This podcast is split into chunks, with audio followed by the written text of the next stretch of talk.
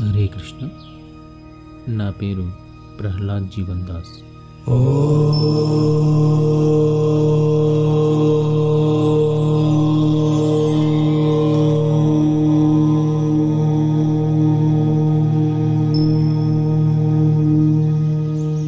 మనం చెప్పుకుంటున్న భగవద్గీతలో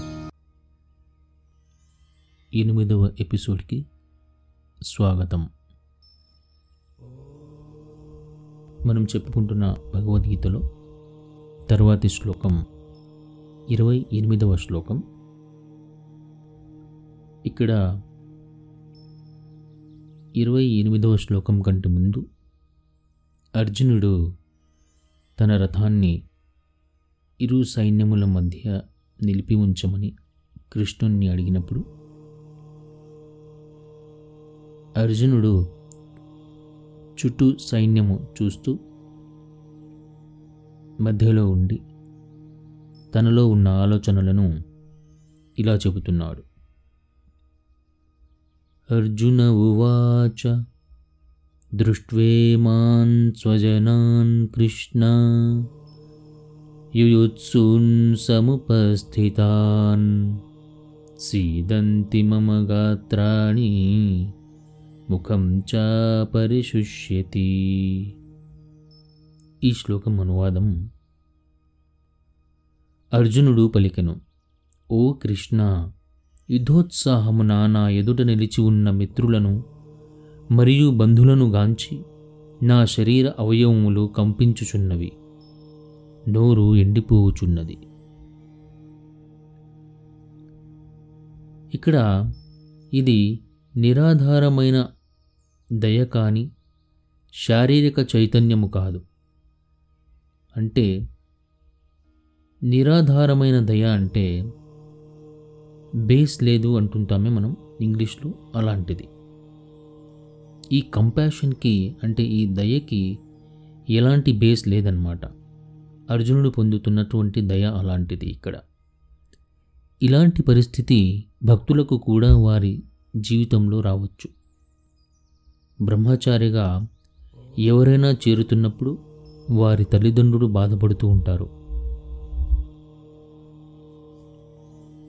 ఒక్కోసారి వారి తల్లి అనారోగ్యం పాలు కూడా అవ్వవచ్చు. గృహస్థులకు కూడా ఇలాగే ఉండవచ్చు. ఒకవైపు కృష్ణ భగవానుని శరణాగతి మరి ఒకవైపు దగ్గర వారి వాత్సల్యం. ఈ సందిగ్ధంలో ఉంటాడు శిష్యుడు. ఇప్పుడు కూడా చాలామంది విద్యార్థులు వేరే ఊర్లకి కానీ చదువుకునడానికి వెళ్ళినప్పుడు వారి కుటుంబ పరిస్థితి కొంచెం ఇలాగే ఉంటుంది. కనుక వీరు ఈ సందర్భంను ఎదుర్కోవలసి వస్తుంది. ఇక్కడ నిరాధార దయ మరియు నిజమైన దయ మధ్య ఆ వ్యత్యాసంను మనం తెలుసుకోవాల్సి ఉంటుంది. నిరాధార దయ అంటే ఇంగ్లీష్లో ఫాల్స్ కంపాషన్ అంటారు. కేవలం ఇది శారీరకమైన సంబంధం వలన కలుగుతుంది. చాలామంది ఈ కారణముగా కృష్ణ చైతన్యమునందు రావటానికి ఇష్టపడరు. అంటే భక్తిలోకి. ఉదాహరణకు భర్త భక్తిలో ఉన్నప్పుడు అంటే కృష్ణ చైతన్యమునందు ఉత్సాహం కలిగి ఉండవచ్చు. అలా ఉన్నప్పుడు భార్య అలా ఉండకపోవచ్చు. అదేవిధంగా భార్యకు ఇష్టం ఉండి భర్తకు ఇష్టం లేకపోవచ్చు. అందువలన సహచరులకు తల్లిదండ్రులకు స్నేహితులకు ఎంతో కోపం కలిగించాలి అని ఎవరైనా కృష్ణ చైతన్యము ఇష్టపడకపోవచ్చు. అంటే ఎందుకు కోపం కలిగించాలి? వారికి ఎందుకు ఇబ్బంది పెట్టాలి? అని చెప్పేసి. కావున ప్రతి ఒక్కరూ రెండు రకములుగా ఆలోచన చేయడం అంటే వారి బుద్ధిని ఉపయోగించడం ఇక్కడ అవసరమవుతుంది. భగవానుని భక్తియుక్త సేవ ఎప్పుడూ వదలకూడదు. అది ముఖ్యమైనదిని మరియు ఇతరులు అంత ముఖ్యం కాదు అని గమనించవలెను. ఇక్కడ ఇతరులు అంత ముఖ్యం కాదు అంటే భక్తి కంటే ముఖ్యం కాదు అని. ముందు భక్తి. ఎందుకంటే భగవంతుడు బీజప్రదప్పిత అతను అందరికీ తండ్రి. అంతకంటే దగ్గరవారు ఎవరై ఉంటారు? అందువల్ల మితిమీరిన అనుబంధం కూడా ఇబ్బంది పడుతుంది. కాబట్టి మనం ఉన్న ఈ భౌతిక ప్రపంచంలో మనం మనుషులతో కలిగి ఉన్నటువంటి మితిమీరిన అనుబంధం కూడా మనల్ని ఇబ్బంది పెడుతుంది. శ్రీమద్ భాగవతంలో పదకొండు ఇరవై ఎనిమిదవ శ్లోకం ఇలా ఉంది. నా నిర్విన్నో నాతిశక్తో భక్తియోగోస్య సిద్ధత. అంటే ఎవరైనా మితిమీరిన అనుబంధం కలిగి ఉంటారో లేదా ఎక్కువగా విడిగా లేదా ఒకరికి దూరంగా ఉన్నా కూడా కృష్ణ చైతన్యమునందు లా రాణించలేరు. ఇక్కడ కృష్ణ చైతన్యము అంటే భక్తియుక్త సేవ. భక్తునికి వేరే వారితో మితిమీరి ఉన్న సంబంధం వలన వారికి వారి కృష్ణ చైతన్యపు భక్తి నుంచి వేరుపరుస్తుంది. అలాగే మితిమీరి దూరంగా ఉన్న వారు కూడా వేరే భక్తులతో సాంగత్యం ఏర్పరచుకోవడం కష్టమవుతుంది. అంటే భక్తులతో అసోసియేషన్ కష్టమవుతుంది. కలియుగంలో ఎక్కువగా భౌతికపరమైన సంబంధాలు ఉంటాయి. ఈ ఇద్దరూ కూడా కృష్ణ చైతన్యమునకు అర్హత లేనివారే. అంటే మరీ ఎక్కువగా కానీ తక్కువగా కానీ ఉండకుండా భక్తి వైపుకు మనస్సు కలిగి ఉండాలి. శారీరక సంబంధమైన అంటే భౌతిక సంబంధమైన ఇంగ్లీషులో మెటీరియలైజ్డ్ అంటారు. అలాంటి చైతన్యం వలన ఈ ఇబ్బందులు కలుగుతాయి. నేను శరీరము నా చుట్టూ ఉన్నవారు నావారు ఈ విధమైన ఆలోచన ఉన్నవారికి ఇలాంటి ఇబ్బందులు కలుగుతూ ఉంటాయి. ఇక్కడ అర్జునునికి కలుగుతున్నటువంటి ఇబ్బంది మనకు కలుగుతూ ఉంటుందని చెప్పేసి ఇక్కడ చెబుతున్నారు. అర్జునుడు తనకు కలిగినటువంటి ఇబ్బంది వలన తాను తన కర్తవ్యం నిర్వర్తించడానికి వెనకాడుతున్నారు. ఎక్కువగా దూరంగా ఉండాలనుకునేవారు వేరే వారితో కలిసి జీవించడం కష్టమవుతుంది. అది అందరికీ తెలిసిన విషయం. వారు ఒంటరిగా జీవించాలి అనుకుంటారు. అదేవిధంగా ఎక్కువగా దూరంగా ఉన్నవారు ఎక్కువగా వేరుగా జీవించాలి అని అనుకున్నవారు కృష్ణ చైతన్యం యొక్క రుచిని చూడలేరు. అంటే భగవంతుని భక్తుని భక్తిని ఆనందపడలేరు అనుభవించలేరు.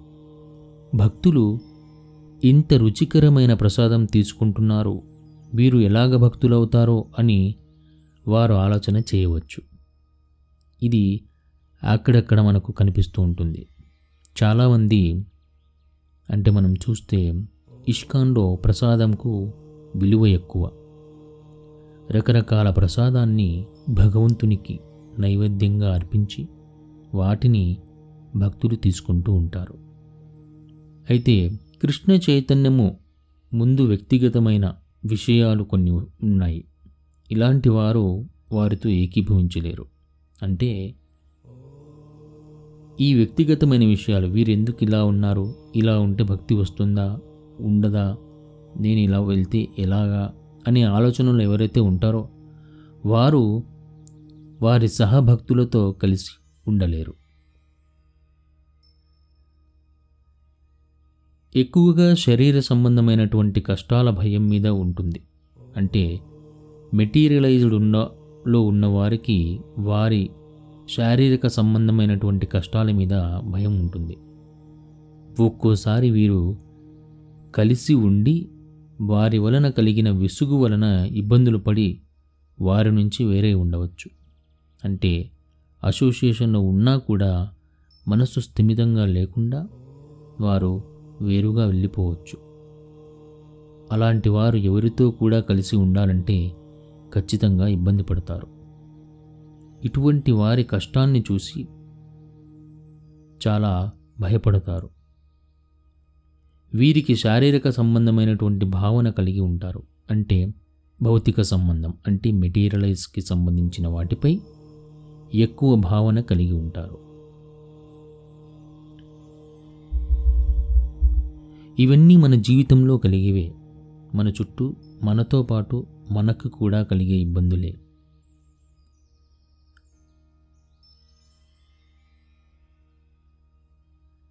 అయితే ఇలా జరగకుండా ఉండాలంటే ఏం చేయాలి? అంటే ఇక్కడ ఏం చేయాలంటే ఎక్కువగా కృష్ణ చైతన్యం యొక్క విషయాలను వింటూ ఉండాలి. వ్యక్తిగతమైనటువంటి విషయాలను పక్కన పెట్టి భగవత్ప్రదమైనటువంటి విషయాలపై అనుభూతి చెందాలి. కృష్ణ లీలలను వినడం కృష్ణ ఏ విధమైన సంబంధ బాంధవ్యాలు కలిగి ఉన్నారో తెలుసుకోవడం చైతన్య చరితామృతంలో ఉన్నట్టు ఏ విధంగా భక్తుడు భక్తులతో ఎలా సంబంధం కలిగి ఉన్నారో తెలుసుకోవడం భక్తుల యొక్క వ్యక్తిగతమైనటువంటి సేవలో వారిని అర్థం చేసుకోవడం సరి అయిన పద్ధతిలో సంబంధం అనుభవం కలిగి ఉండడం ఈ విధంగా ఉండి మనం భౌతికపరమైనటువంటి ఇబ్బందులను దూరం చేసుకోవచ్చు. కృష్ణ చైతన్యం మొత్తం కూడా మనం శారీరకమైనటువంటి భావన నుంచి బయటపడడానికే ఉన్నది. అంటే జపం చేయడం. జపం చేయడం అంటే ఆ, ఇష్కాన్లో సామాన్యంగా ఎలా ఉంటుందంటే పొద్దున్నే నాలుగు నాలుగున్నర కల్లా లేచి ముందు మంగళారతి చేసి జపం చేయడం మొదలు పెడతారు. ఇక్కడ మంగళారతి అంటే ఎవరో యాభై ఏళ్ళు అరవై ఏళ్ళు పైబడినవారు అని అనుకోకూడదు. ఎందుకంటే మేమందరం ఉదయాన్నే నాలుగు నాలుగున్నర కల్లా లేస్తాము. నాలుగున్నరకి మంగళారతి చేస్తారు. నాలుగున్నర నుంచి ఐదు వరకు మంగళారతి ఉంటుంది.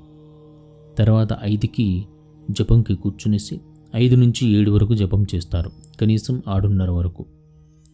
వీలైనంత వరకు మార్నింగ్ మార్నింగ్ అంటే పొద్దున్నే జపం అయిపోయేటట్లు చూస్తారు. ఇలా చేయడం వలన ఆ రోజంతా ఎంతో ఆనందంగా ఉంటుంది. పని చేసుకునే వాళ్ళు పనులు చేసుకుంటారు. ఇష్కాన్లో అన్ని రకాల మనుషులు ఉన్నారు. అందరూ ఉన్నారు. పెద్ద పెద్ద ఉద్యోగాలు చేసేవాళ్ళు ఉన్నారు. బ్యాంకులో పనిచేసే వాళ్ళు ఉన్నారు. మేనేజర్లు ఉన్నారు. ఐఐటి ఐఐఎం వాళ్ళు ఉన్నారు. టీచర్లు ఉన్నారు. ట్రైనింగ్ ఇచ్చేవాళ్ళు ఉన్నారు. సాఫ్ట్వేర్ ఇంజనీర్లు ఉన్నారు. సాఫ్ట్వేర్ ఇంజనీర్ మేనేజర్స్ ఉన్నారు. చార్టెడ్ అకౌంటెంట్స్ ఉన్నారు. సిఈఓస్ ఉన్నారు కనుక ఇది దేనికి సంబంధించిందో మీకు అర్థమై ఉంటుంది. సరే. జపం చేయడం వినడం చదవడం ప్రసాదం తీసుకోవడం భక్తుల సాంగత్యంలో ఉండటం ఇవన్నీ. ఇంతేకాక ఇది ఒక రోజులో అయ్యేది కాదు. దీనికి సమయం పడుతుంది. సాధన అవసరం. అంతేకాకుండా నేను శరీరం కాదు నేను ఆత్మను అన్న విషయం గుర్తుంచుకోవాలి. ఇది ఎలా జరుగుతుంది? దీనికి మళ్ళీ అసోసియేషనే కారణం. భక్తులతో కలిసి ఉండడం. మీలో ఎవరికైనా ఇష్కాన్లో ఉండాలి అని అనిపిస్తే ఇష్కాన్ నచ్చుతుంది నాకు అని అనిపిస్తే మీరు నాకు ఫోన్ చేయవచ్చు లేదా వాట్సాప్ చేయవచ్చు. Nine double six three six eight nine double zero నైన్కి మీరు మాట్లాడితే ఇక్కడ కొన్ని వందల్లో ఇష్కాన్ భక్తులు ఉన్నారు. ప్రతిరోజు ఉదయం నాలుగున్నరకి ఆన్లైన్లోనే అందరూ కలిసి జపం చేస్తారు. మీరు చేయవచ్చు. సరే. ఈ ఫాల్స్ కంపాషన్ అని అనుకున్నాం కదా దీని గురించి రెండు మాటలు మాట్లాడితే శరీరమునకు సంబంధించిన దయని నిరాధార దయ అంటారు. ఉదాహరణకి ఇద్దరు సోదరులు ఉన్నారనుకుందాం. వారిలో ఒకరికి టైఫాయిడ్ జ్వరం వచ్చిందనుకుంటే వారి పెద్దలు వారి వద్ద అప్పుడు లేకున్నప్పుడు లే అంటే లేనప్పుడు మూడు నెలల కాలం గడిచిందనుకుందాం. జ్వరం వచ్చిన సోదరి సో వారికి ఒక సోదరి ఉందనుకుందాం. మూడు నెలల్లో నూనె సంబంధమైనటువంటి ఆహార పదార్థాలు ఎక్కువగా ఉన్న కారం ఉన్న ఆహార పదార్థాలు తినకపోవడం లాంటివి వలన చాలా విసిగిపోయింది.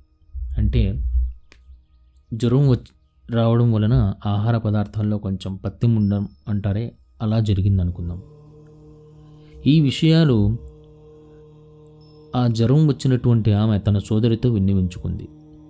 అప్పుడు ఆమె సోదరి చాలా జాలిపడింది.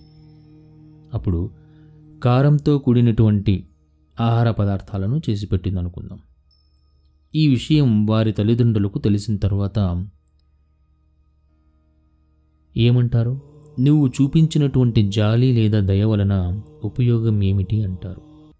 అంటే జ్వరం వచ్చినటువంటి సోదరి పైన జ్వరం లేనటువంటి సోదరికి ఉన్నటువంటి దయ పనికిమాలిన దయ ఇదే విధంగా వారి తల్లిదండ్రులు కూడా మందలించారు. మనను కూడా ఇలా జరగవచ్చు. చాలాసార్లు మనం కూడా కృష్ణ చైతన్యంలో అంటే భక్తిలో రాజీ పడుతూ ఉంటాం. ఒక్కోసారి బయటివారు మన మీద దయతో లేదా జాలితో వారి విందులకు ఆహ్వానించినప్పుడు ముందు నువ్వు మాతో కలిసి ఉండేవాడివి తిరిగేవాడివి ఇప్పుడు ఇవన్నీ చేయడం లేదే అని అంటారు. అప్పుడు మనము అంటే భక్తులుగా తయారవుతున్నటువంటి వాళ్ళు తయారవ్వకపోవడానికి అవకాశం ఉంది. అంటే దీన్ని పతనం అవ్వడం అంటారు. కనుక ఏది మంచి ఏది చెడు ఏది సరి అయిన దారి మనం తెలుసుకోవాలి. ఇలాగే ఇరవై తొమ్మిదవ శ్లోకంలో.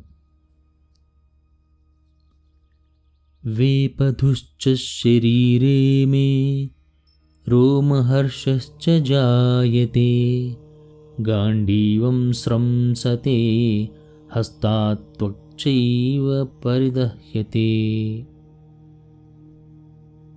అనువాదం నా దేహం అంతయు కంపించుచున్నది. నాకు రోమాంచమగుచున్నది. గాంధీవం ధనుస్సు నా చేతిలో నుంచి జారిపోవుచున్నది నా చర్మం మండిపోవుచున్నది ఇక్కడ అర్జునుడికి ఒక ప్రశ్న ఉన్నది. ఎవరైనా తన గాంధీవంను మరియు బాణములను కింద పెట్టమని చెబితే వారిని సంహరిస్తారట. అది ఆయన వ్రతం. అయితే ఇక్కడ శ్లోకంలో గాంధీవం ధనుసు తన చేతి నుంచి జారిపోవచ్చున్నది అని అతనే చెప్తున్నారు. అయితే ఒకానొక సందర్భంలో మహాభారతంలో ఒకసారి యుద్ధంలో కర్ణుడు ధర్మరాజును బంధించినప్పుడు కర్ణుడు ధర్మరాజును చంపలేదు. ఎందుకంటే కుంతీదేవికి కర్ణుడు పాండవుల్ని ఐదు మందిని చంపనని మాట ఇస్తారన్నమాట. కర్ణుడు అతనిని దుర్భాషలాడి అవమానించారు. ఈ విషయం తెలిసినటువంటి అర్జునుడు చాలా బాధపడ్డాడు. తరువాత అర్జునుడు ధర్మరాజుని కలవటానికి అతని దగ్గరికి అతని గుడారంలో కలవటానికి వెళ్ళారు. అప్పుడు ధర్మరాజు అర్జునుని చూసి సంతోషించారు. ఎందుకంటే అర్జునునితో ఇలా అంటున్నారు నీవు కర్ణుడి మీద కక్ష తీర్చుకొని అతనిని చంపి వస్తున్నావు కదా అని అన్నారు. అప్పుడు అర్జునుడు అన్నాడు లేదు లేదు. నేను నీ దగ్గరికే వస్తున్నాను అన్నాడు. అప్పుడు ధర్మరాజుకి కోపం కలిగింది. నీ క్షత్రియతనం విలువ ఏమిటి? అని ప్రశ్నించారు. అప్పుడు ప్రశ్నిస్తూ గాంధీవమును పారివేయము. నువ్వు దానిని సరిగా ఉపయోగించడం లేదు అన్నారు. అర్జునునికి అప్పుడు అతని ప్రతిజ్ఞ గుర్తుకు వచ్చింది.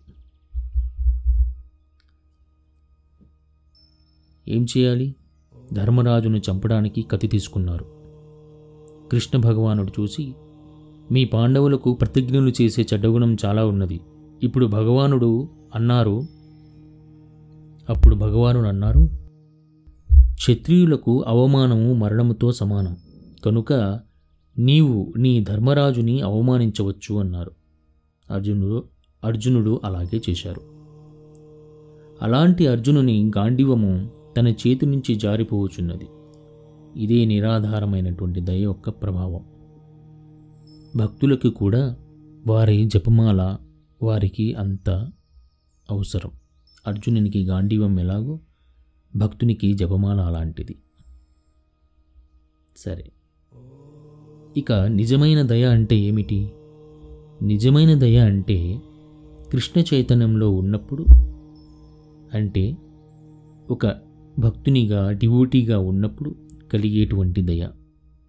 అంటే ఇంటెలిజెన్స్ని ఉపయోగించి అంటే బుద్ధిని ఉపయోగించి నిజమైన దయ చూపిస్తే అది నిజమైన దయ అవుతుంది. అది మనకి ఇతరులకి కృష్ణ చైతన్యం అభివృద్ధి చెందటానికి సహాయపడుతుంది. అలాంటి దయని నిజమైన దయ అంటారు. అయితే భక్తి గురించి కొన్ని ప్రశ్నలు బయట నుంచి ఇలా వస్తూ ఉంటాయి. భక్తుడైన వారికి అన్ని మంచి గుణాలు ఉంటాయి. భక్తులు కాని వారికి మంచి గుణాలు ఉండకపోవచ్చు. అయితే ఒక్కోసారి బయటవారు బయటవారు అంటే కృష్ణ చైతన్యంలో కాకుండా బయట ఉండేవారు. వారేమంటారంటే భక్తితో సేవ అనేది జీవితంలో ఒక భాగం మాత్రమే. భక్తి అనేది మొత్తం జీవితం కాదు అని అంటూ ఉంటారు. అయితే మనం భగవంతుని నియమాలను అనుసరిస్తే అది మంచి. ఆత్మకు దగ్గర సంబంధమైనటువంటి గుణాలను కలిగి ఉంటే అది మంచి గుణములు. లేకుంటే వాటిని చెడు గుణములు అంటారు. ఎవరైనా శుద్ధపడడం జరుగుతుంటే అది మంచి. అప్పుడు ఆత్మకు సంబంధించిన గుణములు బయటపడుతూ ఉంటాయి. వీటిని మంచి గుణాలు అంటారు. అవి శుద్ధంగా ఉంటాయి. ఎవరైనా అశుద్ధ గుణములు కలిగి ఉంటే వారు భక్తి అందు ఇంకా పరిపక్వత చెందనివారు అని అర్థం. అంటే భక్తిలో ముందుకు వెళ్ళాలి అనే కోరిక అంత లేదు అని అర్థం. వారు ఇంకా సాధనలో ఉన్నారు. అయితే ఇక్కడ వారు అంటే వారు అంటే మనమే. మనకు అంత గొప్ప భక్తులమేం కాదు. కనుక మనం ఏం చేయాలంటే నాలుగు నియమిత సూత్రాలను పాటిస్తూ వేరే భక్తుల సాంగత్యంలో ఉంటూ అలా మెల్లిగా మెల్లిగా మనం మంచివారిగా అంటే భగవంతుడు సూచించినటువంటి వాటిని పాటించేవారుగా తయారవచ్చు. ఇక్కడ నాలుగు నియమిత సూత్రాలు అంటే మాంసాహారం వదిలివేయడం జూదం వదిలివేయడం మత్తు పానీయాలను వదిలివేయడం తరువాత అనవసర స్త్రీ సాంగత్యం వదిలివేయడం. కొంతమందిది కొంతమందికి ఇది కష్టం అనిపించవచ్చు. కానీ ఒకసారి కృష్ణ కాన్షియస్నెస్లో ఉన్నవారికి అంటే కృష్ణ చైతన్యంలో వచ్చిన తర్వాత ఇది ఎంతో సులభము అనిపిస్తుంది. ఇలా మారినవారు లక్షల్లో ఉన్నారు. సరే.